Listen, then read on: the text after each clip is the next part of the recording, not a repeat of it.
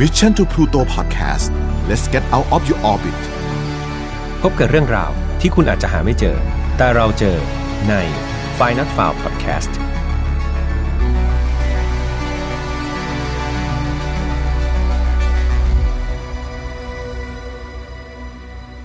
สวัสดีครับ ยินดีต้อนรับนะครับเข้าสู่ Final Farm Podcast ซีซั่นที่ 2 ครับ วันนี้คุณอยู่กับผมแฮมทัชพลเช่นเคยครับ และแล้วครับเราก็มาถึง episode ที่ 60 จนได้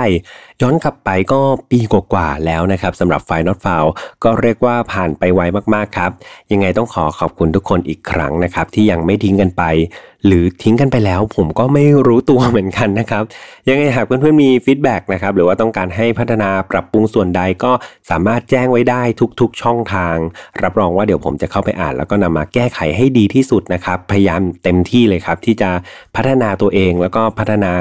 รายการของ Final f i l e ให้มันดีแล้วก็ถูกใจทุกคนมากที่สุดนะครับสำหรับคดีที่เอามาฝากกันวันนี้เนี่ย ต้องบอกเลยว่าเป็นคดีที่สะเทือนใจมาก ๆนะครับ สะเทือนใจระดับมากๆทีเดียว ถ้าเกิดใครเห็นความเปลี่ยนแปลงของ Final f i l e นะครับจะเห็นว่าตอนนี้ภาพปกถ้าอยู่ใน YouTube นะครับจะเห็นว่าภาพปกเราจะมีเหมือนเกตนะครับเป็นค่าระดับความรุนแรงนะครับของเนื้อหาในแต่ละตอน ซึ่งทางทีมงานก็ใช้คำว่าความนองเลือดอะไรประมาณนี้ครับ ซึ่งตอนเนี้ยผมเป็นคนบอก ทีมงานเองว่าให้ไปคะแนนเต็มเลยนะครับ ก็ถือว่าสะเทือนใจมากๆ สลดใจมากๆ แล้วก็มีความเออเรียกว่าโหดร้ายมากๆครับ ดังนั้นก่อนที่จะเล่านะครับ ต้องขอเตือนทุกคนเลยนะครับ เพราะว่าเนื้อหามันโหดหูและโหดร้ายจริง ๆ แต่เราก็ไม่สนับสนุนความรุนแรงทุกประเภทครับ น้องๆที่อายุไม่ถึง 18 ปี อย่าลืมชวนคุณพ่อคุณแม่มาฟังด้วยนะครับ ท่านจะได้แนะนำแล้วก็สอนเราไปด้วยระหว่างที่ฟังครับ ส่วนใครนะครับที่อยู่ในสภาวะจิตใจที่ยังไม่แข็งแรงดีนะครับ อยากให้รอก่อนจริง ๆ ครับ ตอนนี้ไว้เข้มแข็งครับ แล้วเรากลับมาฟังพร้อมกันได้ครับรับรองว่าเราจะไม่ลบไปไหน และทุกเรื่องที่นำมาเล่าครับ อยากให้เป็นแนวทางในการป้องกันตัวเองจริงๆครับ แล้วก็มาช่วยกันถอดบทเรียนจากอดีตที่มันเลวร้ายนะครับ ไม่ให้มาเกิดกับตัวเราแล้วก็คนที่เรารักครับ เรื่องราวนี้ครับมันเกิดขึ้นในเมืองอินเดียนาโพลิสครับอยู่รัฐอินเดียนาสหรัฐอเมริกา มีหญิงสาวคนหนึ่งที่ชื่อว่าซิลเวียมารีไลเคนนะครับ เธอคนนี้เกิดวันที่ 3 มกราคมปี 1949 เธอเป็นลูก ของคนที่3นะครับของคุณเลสเตอร์ซีซิลไลเคนนะครับแล้วก็มีคุณแม่ชื่อเอลิซาเบธเฟรนส์ไลเคนครับโดยในครอบครัวนี้ต้องบอกว่าเขายังมีพี่และน้องที่เป็นฝาแฝดถึง 2 คู่ครับอ่าฟังแล้วตรงนี้อาจจะรู้สึกว่าเอ๊ะมีพี่น้องฝาแฝดสองคู่คือยังไงนะก็คือเขามีคู่ที่เป็นฝาแฝดที่เป็นพี่คนโต 2 คนครับ ชื่อว่าไดอาน่ากับแดเนียลครับสองคนนี้เขาเป็นแฝดกันแต่ว่าเป็นแฝดที่เป็นคนพี่ของซิลเวียนะครับและซิลเวียก็จะมีแฝดน้องอีก 2 คนครับที่อายุน้อยกว่าเธอ 1 ปี ที่ชื่อว่าเจนนี่แล้วก็เบนนี่ครับก็เรียกว่าคุณซิลเวียเนี่ยคนนี้ที่ผมเล่าเนี่ยก็จะเป็นลูกเพียงคนเดียวที่ไม่ได้เกิดมาเป็นฝาแฝดนะครับซึ่งอยู่ระหว่างพี่น้องที่เป็นแฝดแฝดบนกับแฝดล่างพอดีนะครับก็รวมว่าครอบครัวเนี้ย ก็รวมคุณพ่อคุณแม่ก็จะมีลูกอีก 5 คนรวมเป็น 7 คนครับ โดยคุณเลสเตอร์แล้วก็คุณเอลิซาเบธเนี่ยเขาก็ประกอบอาชีพเป็นคนงานในขบวนคาร์นิวัลครับซึ่งก็จะจัดพวกงานรื่นเริงต่างๆ งานเทศกาลงานแสดงอะไรประมาณนี้ทำให้พวกเขาเนี่ยก็จะต้องเดินทางไปไหนมาไหนอยู่บ่อยๆครับ โดยทั้งคู่เนี่ยก็จะรับหน้าที่ในการขายเบียร์ขายเครื่องดื่มอะไรเงี้ยให้กับคนที่มางานรื่นเริงครับ คือเอาจริง ๆ แล้วครอบครัวเนี้ยก็ค่อนข้างที่จะมีปัญหาด้านการเงินพอสมควร แต่ว่าทั้งคุณพ่อและคุณแม่เนี่ยเขาก็จะพยายามเลี้ยงลูกทั้ง 5 คนให้ได้ดีที่สุดครับ คือโดยมากแล้วเนี่ยเขาก็จะพาลูกชายของครอบครัวครับไปช่วยงานในคณะคาร์นิวัลด้วยเสมอ คืออย่างน้อยๆ มันก็จะได้ค่าแรงมาประทังชีวิตของคนในครอบครัวที่เหลือใช่ไหมครับแต่สำหรับซิลเวียเนี่ยครับกับเจนนี่เนี่ยคุณพ่อคุณแม่ก็มักจะกังวลเกี่ยวกับเรื่องความปลอดภัยครับแล้วก็การศึกษาของพวกเขา ก็เลยจะไม่ค่อยให้สองสาวเนี่ยเดินทางไปกับพวกเขาสักเท่าไหร่ซิลเวียกับเจนนี่ก็มักจะถูกเอาไปฝากไว้กับญาติของพวกเธอครับ ก็จะสลับหมุนเวียนกันไป แต่ส่วนมากแล้วเนี่ยก็จะไปอยู่กับคุณยายของทั้งคู่ซะมากกว่าครับ ทั้งนี้ก็เพื่อให้ทั้งสองคนเนี่ยยังสามารถไปโรงเรียนได้ตามปกติ ไม่ต้องไปขาดเรียนอะไรอย่างเงี้ยครับ แถมว่าเขาก็ยังปลอดภัยด้วย เพราะว่าไม่ต้องเดินทางไปไกลๆ แล้วก็งานคานิวัลก็จะเจอใครบ้างก็ไม่รู้ใช่ไหมครับพ่อแม่ก็เป็นห่วงลูกสาวแหละก็อยากจะ เอาไว้กับญาติดีกว่าก็จะปลอดภัยกว่าครับซิลเวียคนที่ผมเล่าเนี่ยเธอก็เป็นคนที่หน้าตาน่ารักครับ เธอโตมามีผมยาวหยักศกนะครับสีน้ำตาลมีรอยยิ้มที่สดใส ชื่นชอบในการเล่นโรลเลอร์สเกตครับ แล้วก็คลั่งไคล้วงดนตรี The Beatles เอามาก ๆ เลย แถมเธอเนี่ยก็ยังพยายามที่จะช่วยที่บ้านหารายได้นะครับ จากการไปรับเลี้ยงเด็กบ้าง ไปรับจ้างทำงานบ้าน ไปรับจ้างรีดผ้าเงี้ยครับให้กับเพื่อนๆของเธอ แล้วก็เพื่อนบ้านในละแวกนั้นนะครับ หลังจากที่เธอเนี่ยว่างจากการเรียน เมื่อเธอได้เงินมาครับ เธอก็จะนำเงินส่วนหนึ่งนะครับ ไปให้กับคุณแม่ของเธอด้วย ก็เรียกว่าน่ารักจริง ๆ ครับซินเวียเป็นเด็กที่เป็นมิตรเอามาก ๆ มีความมั่นใจในตัวเองครับ เธอเป็นเด็กที่ มีชีวิตชีวาเสมอในสายตาของคนรอบข้างครับ จนคนในชอบครอบครัวนะครับ แล้วก็เพื่อนๆเนี่ยก็จะตั้งชื่อเล่นให้เธอว่าคุกกี้ครับ โดยช่วงวัยรุ่นเนี่ย ซินเวียเธอเคยประสบอุบัติเหตุครับทำให้ฟันหน้าของเธอเนี่ยหักทำให้เธอเองก็อาจจะมีความรู้สึกอายบ้างในบางครั้ง เวลาที่เธอจะต้องยิ้มนะครับ เพราะว่ามันดันไปหักที่ฟันหน้าทีเดียวเลย อย่างไรก็ดีครับ เธอก็ยังเป็นเด็กที่ยังดูสดใส แล้วก็การที่ฟันหน้าเธอไม่มีมันก็ไม่ได้ทำให้จิตใจของเธอแย่ลงเลยนะครับ นอกจากนี้ซิลเวียเนี่ยก็ยังสนิทกับน้องสาวที่บอกก็คือที่ชื่อเจนนี่มากๆ คือต้องบอกว่าเจนนี่เนี่ยเธอป่วยเป็นโรคโปลิโอครับทำให้ขาของเธอเนี่ยลีบแล้วก็ต้องถูกรักษาโดยการใส่เหล็กพยุงไว้ในขาที่ลีบเล็กนั้นตลอดครับ และซิลเวียที่เป็นพี่เนี่ยก็จะคอยดูแลเจนนี่เป็นอย่างดี เธอคอยพาเจนนี่ไปลานสเก็ตด้วยกันด้วย อย่างที่บอกนะครับว่าซิลเวียเธอชอบเล่น โรลเลอร์สเกตใช่ไหมครับ ดังนั้นเธอก็จะพาเจนนี่น้องสาวไปด้วยแหละ แถมตอนเล่นโรลเลอร์สเกตกันเนี่ยซิลเวียเธอก็ยังยึดรองเท้าสเกตข้างหนึ่งอะครับ ผูกไว้กับขาข้างที่แข็งแรงของเจนนี่ หลังจากนั้นก็จับมือเธอไว้ แล้วก็ออกไปเล่นสเก็ตกับเด็กคนอื่นๆได้ด้วยนะครับ ก็คิดตามแล้วก็เป็นอะไรที่มันน่ารักมากๆเลยครับ จนกระทั่งในเดือนมิถุนายนปี 1965 ตอนนั้นซิลเวียอายุได้ 16 ปีครับ เอลิซาเบธแม่ของพวกเธอเนี่ยก็ถูกจับครับในข้อหาขโมยของในร้านค้าแห่งหนึ่งทำให้คุณแม่ของพวกเธอเนี่ยต้องโทษจำคุกไป ในขณะที่พ่อของเธอครับกำลังจะต้องออกเดินทางไปกับงานคาร์นิวัลครับ ซึ่งเขาก็ตั้งใจพาไปแค่ลูกชายเท่านั้นตามที่เขาเคยทำมาปกติ นั่นทำให้เขาจะต้องหาที่อยู่ให้กับซิลเวีย แล้วก็เจนนี่ในเมืองนี้ครับ และจังหวะนั้นเองครับ พวกเขาก็ได้รู้จักกับคนคนหนึ่งที่ชื่อว่าเกอร์ทรูด บานิชวาสกี้นะครับซึ่งเป็นแม่ของเด็กในโรงเรียนเทคนิคอาร์เซนอลที่พวกลูกๆของเธอครับก็เรียนอยู่ที่นี่เหมือนกัน คือต้องบอกว่าเกอร์ทรูดบานิชสเวสกี้นะครับแบบชื่ออาจจะออกเสียงยากนิดนึงนะครับ เพราะว่าเธอเนี่ยมีเชื้อสายอเมริกันแล้วก็เนเธอร์แลนด์ครับถ้าออกเสียงไงต้อง ผิดไปต้องขออภัยด้วยนะครับ แต่ว่าเพื่อให้จดจำง่ายผมเรียกเธอว่าเกิร์ทรูดละกันนะ คือคุณเกิร์ทรูดเนี่ย เธอเกิดเมื่อวันที่ 19 กันยายนปี 1928 ครับ แล้วก็เธอเนี่ยได้แต่งงานตอนอายุ 16 ปีนะครับกับคนที่ชื่อว่าจอห์นสตีเฟนที่ตอนนั้นจอห์นสตีเฟนนะครับมีอายุ 18 ปี แล้วก็มีลูกด้วยกัน 4 คนครับ จอห์นสามีของเธอเนี่ยต้องบอกว่าเป็นคนที่มีพฤติกรรมแรงมากๆครับ ชอบทำร้ายร่างกายเกอร์ทรูดอยู่ตลอดเวลา จนสุดท้ายอะเธอก็ทนไม่ได้ครับ แล้วก็หย่าขาดกับเขาหลังจากทนอยู่กินกันมาได้ถึง 10 ปีเลยทีเดียว หลังจากนั้นไม่นานครับ เกอร์ทรูดก็ได้พบรักใหม่ครับ แล้วก็ตกลงแต่งงานกับผู้ชายคนหนึ่งที่ชื่อว่าเอ็ดเวิร์ดกูทรี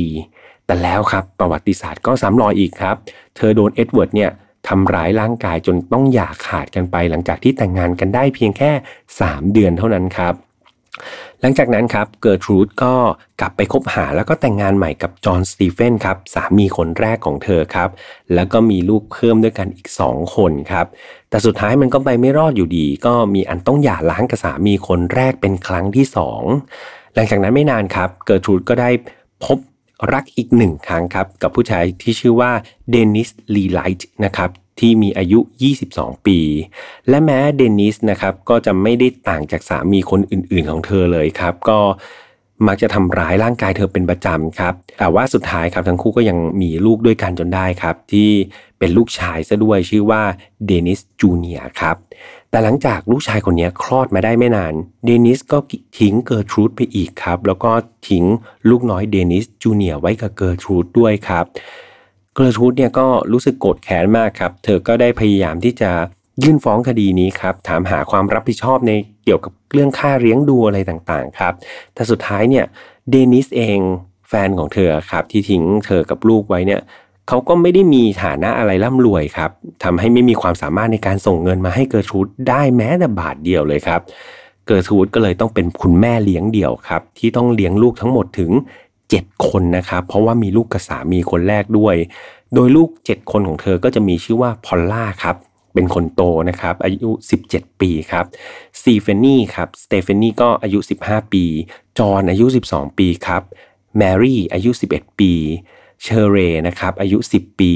เจมส์8 ปีนะครับแล้วก็คนสุดท้ายก็คือเดนิสจูเนียร์ที่ผมบอกไปอายุ 1 ปีครับเกิร์ทรูดนะครับก็จะมีร่างกายที่ค่อนข้างผอมครับ เธอสูบบุหรี่อย่างจัดเลย แล้วก็มีภาวะโรคซึมเศร้าจากความเครียดนะครับ แล้วก็ความล้มเหลวในชีวิตคู่ อีกทั้งเธอก็ค่อนข้างที่จะกดดันมากๆครับ กับการที่จะต้องดูแลลูกๆถึง 7 คนในเวลาเดียวกันครับ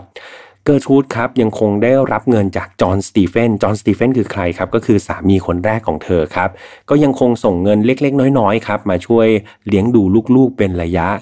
อีกทั้งเธอยังรับจ้างทำงานทุกประเภทครับให้กับเพื่อนบ้านแล้วก็คนรู้จัก ทั้งนี้ก็เพื่อที่จะหารายได้ครับ ทุกบาททุกสตางค์มาเลี้ยงดูลูกๆของเธอให้ดีที่สุดครับ กลับมาที่ครอบครัวไลเคนกันบ้างครับ คือหลังจากที่ครอบครัวเนี้ยได้รู้จักกับคุณเกิร์ทูดที่ว่าไปครับ เขาก็พบว่าทั้งซินเวียแล้วก็เจนนี่เนี่ยก็ดูแล้วแบบเออสามารถเข้ากับคุณนายเกิร์ทูดนี่ได้เป็นอย่างดีครับเลสเตอร์ไลเคนครับคนที่เป็นคุณพ่อเนี่ยก็เลยบอกว่าอะอย่างนั้นขอฝากซินเวียกับเจนนี่ไว้กับเธอแล้วกัน ให้กินนอนอยู่ด้วยกันไปเลย โดยจะให้อยู่ในระหว่างที่พวกเขาเนี่ยจะต้องออกไปเดินทาง ไปกับคณะคาร์นิวัลกับลูกชายนะครับ โดยมีการตกลงกันด้วยครับ บอกว่าเดี๋ยวทางไลเคนนะครับครอบครัวไลเคนเนี่ยจะจ่ายให้ 20 เหรียญต่อสัปดาห์ครับเป็นค่าเลี้ยงดูเด็กๆ ทั้งสองคนนะครับ แน่นอนครับเกิร์ทูดก็ตกปากรับคำครับ และเธอเองก็อยากมีรายได้อยู่แล้วใช่ไหมครับ แถมยังบอกอีกว่าเดี๋ยวเธอจะเลี้ยงดูซินเวียแล้วก็เจนนี่เนี่ยเป็นอย่างดีให้เหมือนกับเป็นลูกของเธอเองเลยนะครับ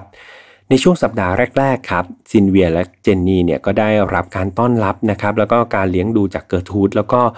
ลูกๆของเธอเป็นอย่างดีครับ พวกเขาเนี่ยมีการร่วมร้องเพลงกันนะครับ พูดคุยกันรับประทานอาหารด้วยกัน ในขณะที่สองสาวครับซินเวียกับเจนนี่เนี่ยก็มีการช่วยทำงานบ้านให้กับครอบครัวนี้เป็นการตอบแทนด้วยนะครับ แถม ซินเวียกับเจนนี่นะครับเขาก็ยังได้ไปโรงเรียนตามปกติพร้อม ๆ กับลูกลูกของเกอร์ทูดนะครับ ก็ดูแล้วก็จะเป็นอะไรที่ค่อนข้างที่จะลงตัวทีเดียว อย่างไรก็ดีครับซินเวียและเจนนี่เนี่ยก็ต้องใช้ห้องนอนร่วมกับมารีเชอร์เชอร์ลีย์แล้วก็จิมมี่นะครับ คือเด็กๆเนี่ยต้องมีการสลับกันนอนที่พื้นกับนอนที่เตียงครับ นี่เป็นจุดหนึ่งที่ครอบครัวไลเคนนะครับเขาไม่เคยมาดูบ้าน ที่บ้านของคุณเกิร์ทูดนะครับก็ถือว่าเป็นจุดหนึ่งที่พลาดเหมือนกัน คือถ้าเขาเข้าไปดูจริงๆเนี่ยเขาก็จะพบว่าบ้านของคุณเกิร์ทูดเนี่ยมันก็ไม่ได้ใหญ่เลยครับ แล้วก็มีเตียงไม่น่าจะเพียงพอสำหรับเด็กทุก ๆ คนอยู่แล้ว เพราะว่าบ้านนี้มีเด็กเดิมทีก็มีเด็กอยู่ถึง 7 คนแล้วใช่ไหมครับ เตียงมันก็ไม่ได้มีเยอะขนาดนั้น ดังนั้น คุณพ่อเขาก็เหมือนจะรีบเดินทางครับก็เลยให้ซินเวียกับเจนนี่เนี่ย มาอยู่ในครอบครัวนี้โดยที่ไม่ได้มาดูบ้านของคนที่จะฝากก่อนนะครับ แต่อย่างไรก็ดีมันก็ยังไม่ใช่ปัญหาใหญ่ครับ เมื่อเทียบกับนรกบนดินนะครับ ที่พี่น้องซินเวียและเจนนี่กำลังจะได้เจอครับ เงินรายสัปดาห์ 20 ดอลลาร์ที่เกิร์ทูดนะครับได้รับจากเลสเตอร์ไลเคนเนี่ยเอาจริง ๆ มันมีความหมายกับเธอมากๆครับ เพราะว่าเธอต้องดูแลลูกตัวเองเนี่ย 7 คนใช่ไหมครับแล้วก็ดูแลซินเวียกับเจนนี่เนี่ยอีก 2 คนรวมแล้วเป็น 9 คนครับ ยังไม่พอครับ ไม่ใช่แค่ค่ากินอยู่เท่านั้น เธอยังต้องจ่ายค่าเช่าบ้านด้วยนะครับ คือบ้านหลังนี้ไม่ใช่บ้านของเธอ เธอต้องจ่ายค่าบ้านค่าเช่าบ้านอีก นั่นทำให้เลสเตอร์ไลเคนนะครับ ตอนที่เขาเสนอค่าเลี้ยงดูให้ 20 เหรียญเนี่ยโอ้โหเกิร์ทูดดีใจมาก ๆ ครับ แถมก่อนที่เลสเตอร์ไลเคนเนี่ยจะออกเดินทางไปกับขบวนคาร์นิวัลเนี่ยเขายังได้จ่ายเงินล่วงหน้าครับ เป็นค่าเลี้ยงดูให้กับซินเวียและเจนนี่ด้วยนะครับ ซึ่งมันทำให้เกิร์ทูดเนี่ยรู้สึกดีใจมาก ๆ ครับ แต่แล้วเมื่อเวลาผ่านไปเนี่ยก็ปรากฏว่าเลสเตอร์ไลเคนนะครับเขาเริ่มจ่ายเงินช้าลงครับ เริ่มเงินเริ่มมาถึงล่าช้า นั่นมันทำให้เกอร์ทูดนะครับคนที่แบบต้องการเงินมากๆเนี่ยเริ่มรู้สึกเครียดครับ แล้วก็เริ่มรู้สึกโมโหเป็นอย่างมาก ซินเวียและเจนนี่ก็เลยกลายเป็นเหยื่อครับ ในการระบายอารมณ์ของเธอทันทีครับ หลังจากได้รับเงินล่าช้าเป็นครั้งแรก เกอร์ทูดครับได้ลากเจนนี่ครับคนน้องสาวเนี่ย ขึ้นบันไดไป แล้วก็เฆี่ยนตีด้วยเข็มขัดหนังครับ พร้อมกับตะโกนใส่เธอว่า ฉันจะดูแลพวกเธอสองคนทั้งอาทิตย์ไปเพื่ออะไร เนี่ยฉันยังไม่ได้เงินเลยเนี่ย แต่แล้วครับเช้าอีกวันหนึ่งครับ เงินก็มาถึงทางไปรษณีย์ในวันถัดมานะครับสองสามวันต่อมาครับ พ่อและแม่ของซินเวียแล้วก็เจนนี่เนี่ยก็แวะมาเยี่ยมที่บ้านของเกิร์ทูดครับเพื่อดูความเป็นไปของลูกสาว แต่ว่าทั้งคู่เนี่ยก็ไม่ได้มีการเล่าเรื่องที่เจนนี่โดนตีนะครับให้กับพ่อแม่เธอฟังครับ เมื่อเวลาผ่านไปดูเหมือนเกิร์ทูดจะยังรู้สึกแบบไม่หายโกรธแค้นเด็กทั้งสองคน คราวนี้ครับ เธอรู้ว่าซินเวียเนี่ย แอบเก็บขวดที่บ้านครับนำไปขายเป็นเงิน ซึ่งทำให้นางเกอร์ทูดเนี่ยไม่พอใจมากๆครับ เกอร์ทูดได้มีการเรียกซินเวียมาตีด้วยไม้พายครับตีซ้ำๆๆไปที่หลังแล้วก็ศีรษะนะครับเพื่อเป็นการทำโทษ และเนื่องด้วยเกอร์ทูดเองเนี่ยเธอมีสุขภาพไม่ค่อยดีครับพอเวลาเธอเตียตีซินเวียไปได้สักพักเนี่ย เธอก็จะรู้สึกหอบแล้วก็รู้สึกเหนื่อยใช่ไหมครับ เธอก็เลยไปตามพอลล่าครับ พอลล่าก็คือลูกสาวคนโตของเธอเนี่ยมาเฆี่ยนตีซินเวียต่อครับ ก็เรียกว่าโหดร้ายนะครับ แล้วแถมยังมีการส่งความโหดร้ายนั้นไปให้กับลูกสาวของตัวเองด้วยครับ ความเลวร้ายของการกระทำของเกอร์ทรูดต่อซินเวียและเจนนี่เนี่ยมันดูแล้วก็จะมีทวีความแรงนะครับ มากขึ้นเรื่อยๆครับ แล้วก็บ่อยขึ้นเรื่อยๆครับ แต่ว่าเป้าหมายหลักเนี่ยที่จะถูกทำร้ายส่วนมากเนี่ยก็จะเป็นซินเวียคนพี่ซะมากกว่าครับ เนื่องจากเกิร์ทูดเนี่ยเขามองว่าเจนนี่คนน้องเนี่ยเขามีอาการที่เป็นโรคโปลิโออยู่แล้วตามที่เล่าไป ก็เลยไม่ค่อยอยากจะลงไม้ลงมือกับเธอสักเท่าไหร่ครับ ดังนั้นคนที่โดนหลักๆก็จะเป็นซินเวียครับ มีอยู่ครั้งหนึ่งเนี่ย ซินเวียเขาได้เล่าให้คนในบ้านของครอบครัวเกิร์ทูดฟังว่าเธอเนี่ยมีแฟนนะแต่ว่าแฟนเธอเนี่ยอยู่ที่แคลิฟอร์เนียครับนั่นทำให้เกิร์ทูดแล้วก็พอลล่าลูกสาวคนโตเนี่ยรู้สึกหมั่นไส้ครับ รู้สึกไม่ชอบใจ ก็เลยได้สลับกันเตะซินเวียซ้ำๆไปที่บริเวณอวัยวะเพศของเธอครับ พร้อมทั้งกล่าวหาว่าเธอเนี่ยกำลังตั้งท้องอยู่นะครับไม่เพียงแต่ถูกทำร้ายร่างกายเท่านั้นครับ เกิร์ทูดเริ่มไม่เตรียมอาหารให้กับซินเวียครับ แถมยังบังคับให้เธอเนี่ยไปหาอาหารกินเองจากถังขยะอีกด้วยนะครับ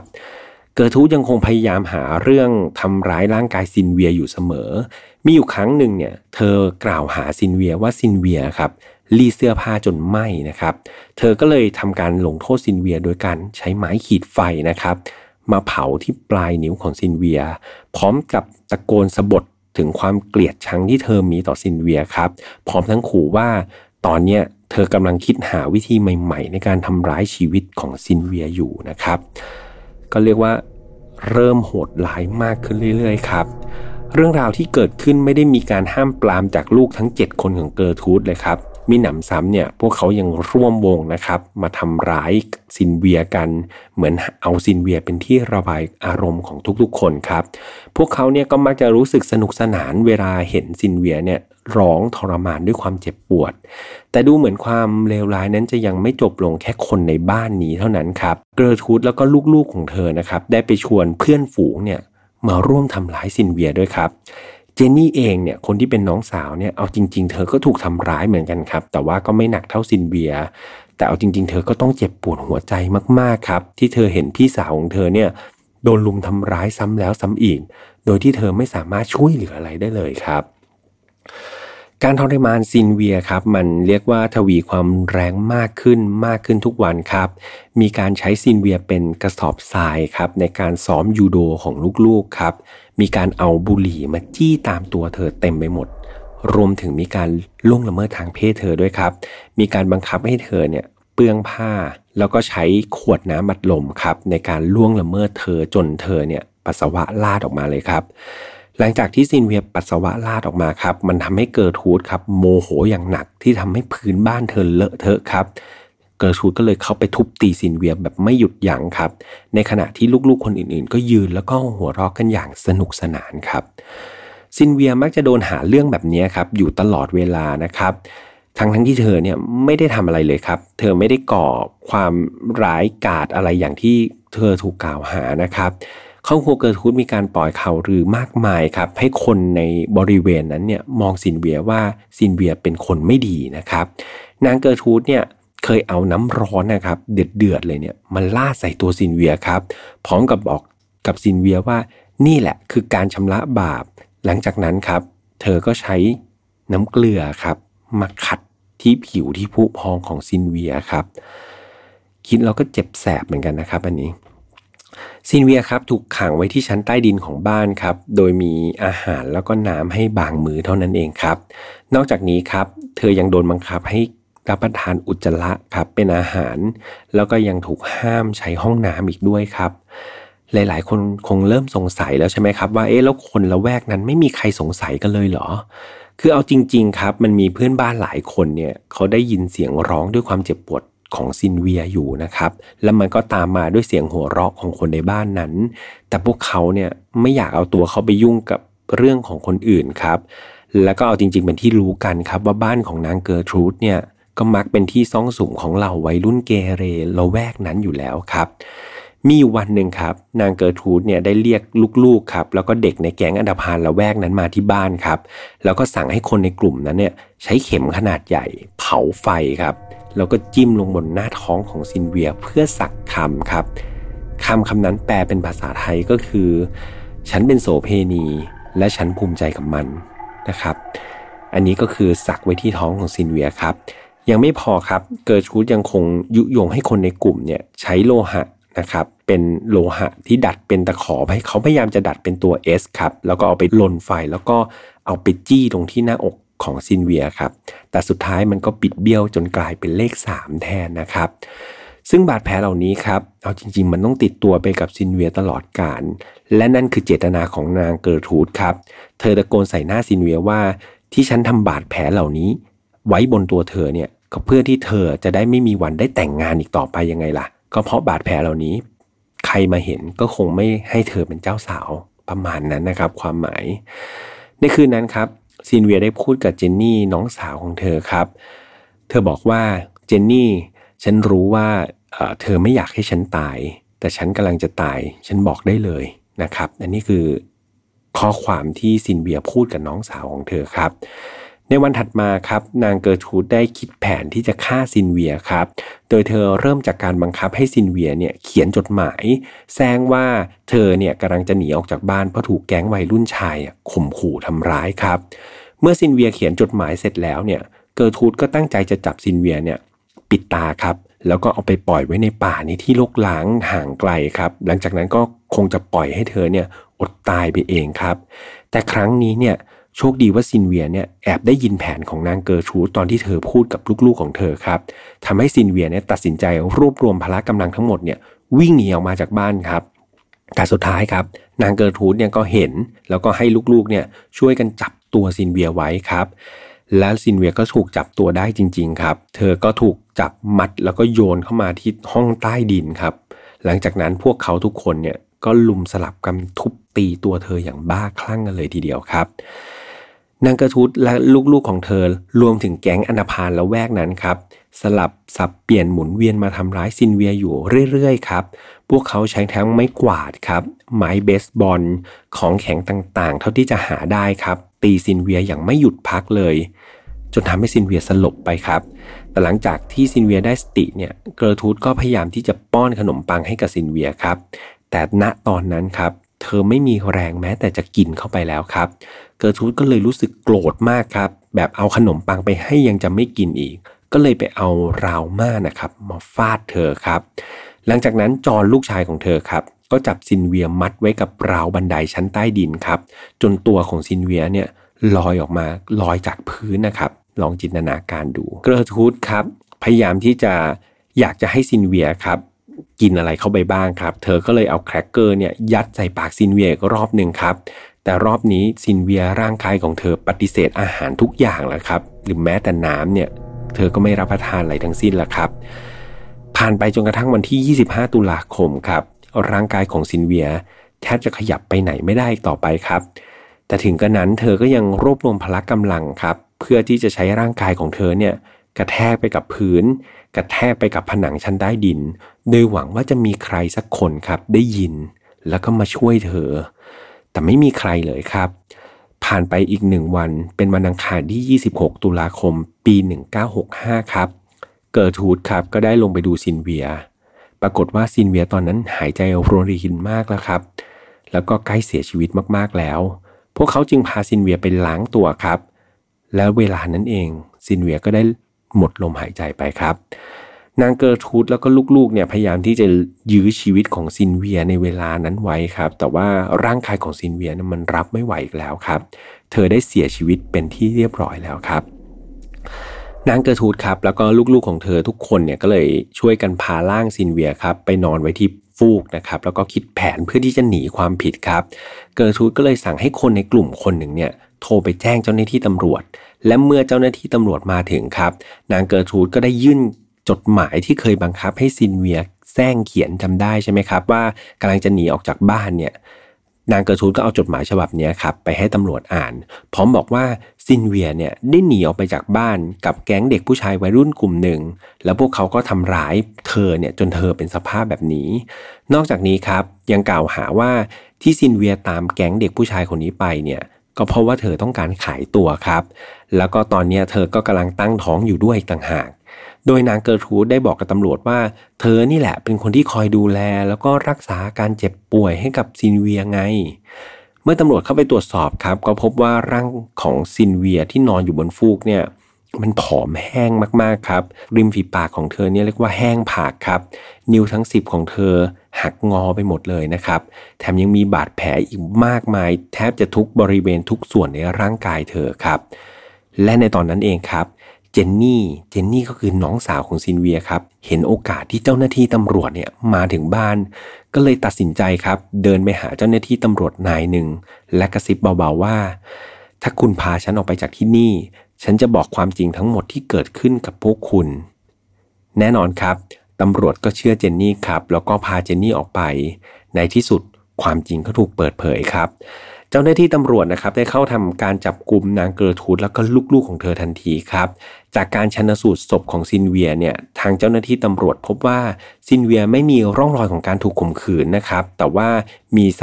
สภาพศพเนี่ยเรียกว่ามีบาดแผลมากมายทั่วร่างกายไปหมดครับ มีทั้งแผลไฟไหม้ แผลฟกช้ำนะครับ มีหนังหลุดถลอกออกมา แถมสมองของเธอยังบวมนะครับ จากการถูกตีด้วยของแข็งอย่างรุนแรงครับ อีกทั้งก่อนเสียชีวิตเนี่ยเธอยังมีอาการขาดน้ำแล้วก็ขาดอาหารอย่างรุนแรงด้วยครับ เมื่อมีหลักฐานแล้วก็พยานชัดขนาดนี้ครับทำให้นางเกิร์ทูดและลูกๆเนี่ยดิ้นไม่หลุดครับ แล้วก็ต้องไปขึ้นศาลเพื่อตัดสินโทษ นางเกอร์ทูดและพอลล่าครับลูกสาวคนโตเนี่ยถูกตัดสินจำคุกตลอดชีวิตครับในข้อหาของการวางแผนฆ่าคนโดยเจตนาครับ ในขณะที่ลูกคนอื่นๆ แล้วก็คนในแก๊งอันธพาลครับก็โดนข้อหาฆ่าคนตายโดยไม่เจตนาครับ ซึ่งถูกตัดสินจำคุกคนละ 2 ปีครับ แต่แล้วครับวันที่ 4 ธันวาปี 1985 นางเกิร์ทูดครับ ก็ถูกลดโทษแล้วก็ถูกปล่อยมาเป็นอิสระ หลังจากเธอจำคุกจริง ๆ ได้เพียง 20 ปีเท่านั้นครับ เนื่องจากนางเกิร์ทูดเนี่ยมีพฤติกรรมที่ดีในเรือนจำครับ โดยศาลเนี่ยก็ให้ทำทันบนไว้ก่อน หลังจาก ปล่อยตัวนางเกอร์ทูดออกมาครับ มันสร้างความไม่พอใจให้กับคนในเมืองเป็นจำนวนมากครับ มันมีการประท้วงจากคนในรัฐอินเดียนาครับ รวมทั้งญาติพี่น้องของซินเวียเอง หรือสมาคมองค์กรต่างๆ เนี่ยก็เรียกว่ามาคัดค้านการปล่อยตัวในครั้งนี้แบบมาก ๆ เลยทีเดียวครับแต่สุดท้ายครับศาลก็ไม่ได้มีการกลับคำตัดสินครับ แล้วก็ปล่อยตัวเกอร์ทูดไปตามที่ได้แจ้งไว้นะครับ เกอร์ทูดครับ เธอได้ย้ายถิ่นฐานไปอยู่ที่ไอโอวาครับ พร้อมกับเปลี่ยนชื่อนามสกุลใหม่เป็นนาดีนแวนฟรอสเซนส์ครับ ตลอดเวลาเนี่ยเธอไม่เคยยอมรับผิดกับสิ่งที่เธอทำเลยนะครับ เธอเอาแต่บอกกับทุกคนว่า เธอจำอะไรไม่ได้เลยครับ แถมยังโทษว่าสิ่งต่างๆ ที่เกิดขึ้นเนี่ยมันเกิดจากการกระทำของตัวซินเวียเองนั่นแหละ ไม่ใช่สิ่งที่เขาตั้งใจจะทำนะครับ ก็คือโทษซินเวียครับพูดง่ายๆ สุดท้ายครับ เกิร์ทูดก็ได้เสียชีวิตลงด้วยโรคมะเร็งปอดครับ ในวันที่ 16 มิถุนายน ปี 1990 ครับ ก็เรียกว่าเกิร์ทูดมีอายุได้ 61 ปีนะครับ ในวันที่เธอเสียชีวิตไป มาด้านของพอลล่าครับ ลูกสาวคนโตเนี่ย ก็ได้รับการผ่อนผันและปล่อยตัวเช่นกันครับ ในปี 1972 ครับ โดยพอลล่าก็มีการเปลี่ยนชื่อเป็นพอลล่าเพลสนะครับ แล้วก็ปกปิดเรื่องราวเกี่ยวกับอาชญากรรมของเธอไว้ โดยมีรายงานว่าพอลล่าก็ได้หนีไปอยู่ในเมืองเล็กๆ ในไอโอวานะครับ และเธอก็ได้แต่งงานแล้วก็มีลูกอีก 2 คนครับ ก็ดูแล้วเหมือนเธอจะกลายเป็นมีชีวิตที่เหมือนจะดีนะครับ แต่นี้ก็ไม่สามารถหาข้อมูลได้เหมือนกันครับ ว่าหลังจากที่เธอแต่งงานมีลูกแล้วชีวิตของเธอเป็นอย่างไรนะครับ มาทางด้านเจนนี่บ้างดีกว่า เจนนี่ไลเคนนะครับ น้องสาวของซินเวียที่รอดชีวิตมา เธอก็ได้แต่งงานเหมือนกันครับ แล้วก็มีลูกครับ แล้วก็ใช้ชีวิตอย่างสงบสุขต่อไปครับ คดีนี้ก็นับเป็นคดีอาชญากรรมที่เกี่ยวกับการทารุณกรรมบุคคลที่เรียกว่าเลวร้ายที่สุดในประวัติศาสตร์ของรัฐอินเดียนากันเลยทีเดียวครับ แล้วก็จบคดีนี้ไปอย่างน่าเศร้านะครับจะเห็นได้ว่าคดีนี้เป็นอะไรที่ เอาจริงๆ ไม่น่าเชื่อนะครับ ว่ามนุษย์เนี่ยจะกระทำด้วยกันเองครับ ผมก็ไม่แน่ใจด้วยความบิดเบี้ยวในจิตใจคน หรือว่าสภาวะกดดันอะไรหรือเปล่านะครับ ที่ส่งผลให้มนุษย์คนหนึ่งหรือมนุษย์กลุ่มหนึ่งครับกระทำการที่โหดร้ายแบบนี้ออกมากับเพื่อนมนุษย์ด้วยกันเองครับ สุดท้ายแล้วจริง ๆ มันไม่มีมนุษย์คนไหนที่สมควรจะโดนกระทำแบบนี้เลยนะครับ ตอนที่ทำข้อมูลนี้ผมนึกย้อนไปถึงคดีของจุนโกะ ฟุรุตะนะครับ ถ้าเพื่อนๆเคยฟัง Open Case ที่ 6 ที่ผมกับน้องนนเคยนำมาเล่าให้ฟัง ก็โดนลักษณะคล้ายๆแบบนี้เหมือนกันครับ ยังไงใครยังไม่เคยฟังแล้วก็รู้สึกว่ายังฟังไหวครับ แล้วก็อยากจะศึกษาเกี่ยวกับแนวนี้ลองไปฟังคดีของจุนโกะได้ครับ f i Not f a r Open Case ตอนที่ 6 นะครับแต่ขอเตือนอีกครั้งหนึ่งครับ ก็อยากให้ฟังในวันที่เราไม่ได้อยู่ในสภาวะจิตใจนะครับที่มันอ่อนแอนักครับ แล้วก็อยากให้ฟังเนี่ยเพื่อให้เรารู้จักระมัดระวังตัวเองครับ รวมถึงช่วยป้องกันคนที่เรารักด้วยนะครับ เอาจริง ๆ เราไม่รู้เลยครับ ว่าคนที่เราไปเจอคนที่เราพูดอยู่ทุกวันเนี่ยเบื้องลึกในจิตใจเขาเป็นยังไงนะครับงั้นก็อยากให้ใช้ชีวิตอย่างรอบคอบไม่ประมาท แล้วก็ใช้ความคิดนะครับ ตริตองดีๆ ก่อนที่เราจะตัดสินใจทำอะไรร่วมกับใครนะครับ ค่อนข้างเหนื่อยจริง ๆ ครับสำหรับคดีนี้ เอาจริง ๆ ผมค่อนข้างที่จะหดหูตั้งแต่ตอนทำเนื้อหาในคดี แล้วก็มีความสองจิตสองใจอยู่ตลอดครับ ว่าจะเอาคดีนี้มาเล่าหรือเปล่า แต่ผมเชื่อว่าบทเรียนจากคดีนี้ครับ มันสามารถที่จะสอนเราอะไรได้หลาย ๆ อย่างเลยนะครับ อยากจะยกขึ้นมาเป็นเคสเป็นกรณีศึกษาให้เพื่อน ๆ เนี่ยรู้จักที่จะระวังตัวเองกับคนที่แปลกหน้านะครับ ก็หวังว่ามันจะเป็นประโยชน์กับทุกคน นะครับสำหรับไฟล์ not found นะครับก็ออกอากาศทุกวันอังคารครับทางช่องของ Mission to Pluto ยังไงก็ฟีดแบ็กกันได้ทุกช่องทางครับ ผมรออ่านของทุกคนเหมือนเดิมครับ ไม่ว่าจะทาง YouTube Spotify SoundCloud Podbean Apple Podcast นะครับ แล้วก็ล่าสุดเรามีในจู๊กด้วยนะครับ และอย่าลืมเข้าไปในแฟนเพจของ Mission to Pluto ด้วยนะครับ ในนั้นก็มีอะไรที่สนุกสนุกรอให้เพื่อนๆอ่านอยู่ ส่วนใครที่ชอบฟังไฟล์ not f าวครับ เรามีใน Apple Podcast แล้วก็ Spotify นะครับ เป็นช่องแยกเลยโลโก้สีแดงๆ เข้าไปฟังกันได้เลยนะครับ ก็เปิดแบบรองเพย์เป็น ASMR ครับ นอนฟังเพลินๆ ได้นะครับ แล้วก็อย่าลืมไฟล์ not f าว Family นะครับ เป็นกลุ่มของเรา ตอนนี้ก็มีเพื่อนๆอยู่ 5,000 กว่าคนนะครับ ตอนที่ผมเข้าไปอัด แล้วก็ มีการพูดคุยในนั้นอยู่พอสมควรนะครับยังไงอยากให้ทุกคนเนี้ยเข้าไปพูดคุยแบ่งปันประสบการณ์หรือข้อมูลอะไรกันนะครับอยากให้รู้สึกว่าเป็นครอบครัวเป็นสังคมดีๆ สังคมหนึ่งที่เชิญชวนทุกคนเข้ามาเป็นครอบครัวเดียวกันครับ วันนี้อาจจะ เล่าแล้วรู้สึกมีความหดหู่นิดนึงครับ เพราะว่ารู้สึกดาวจริง ๆ ครับ กับการเล่าคดีนี้ แล้วก็ทำคดีนี้ยังไงต้องขออภัยด้วย ถ้าเกิดเล่าไปแล้วน้ำเสียงอาจจะดูเศร้าๆ เพราะว่ามันก็เศร้าจริง ๆ นะครับ ขออนุญาตไปฟื้นฟูสภาพจิตใจก่อนสักหนึ่งอาทิตย์นะครับ ก็หวังว่าเพื่อนๆฟังคดีนี้ไป ก็อย่าลืมไปหาอะไรที่ฟื้นฟูสภาพจิตใจตัวเองด้วยเหมือนกันเนาะด้วยความเป็นห่วงจริงครับ แล้วเจอกันใหม่วันอังคารหน้าสำหรับวันนี้คงต้องลาไปก่อน สวัสดีครับ Mission to Pluto Podcast let's get out of your orbit พบกับเรื่องราวที่คุณอาจจะหาไม่เจอ แต่เราเจอใน f i n a l f i l e Podcast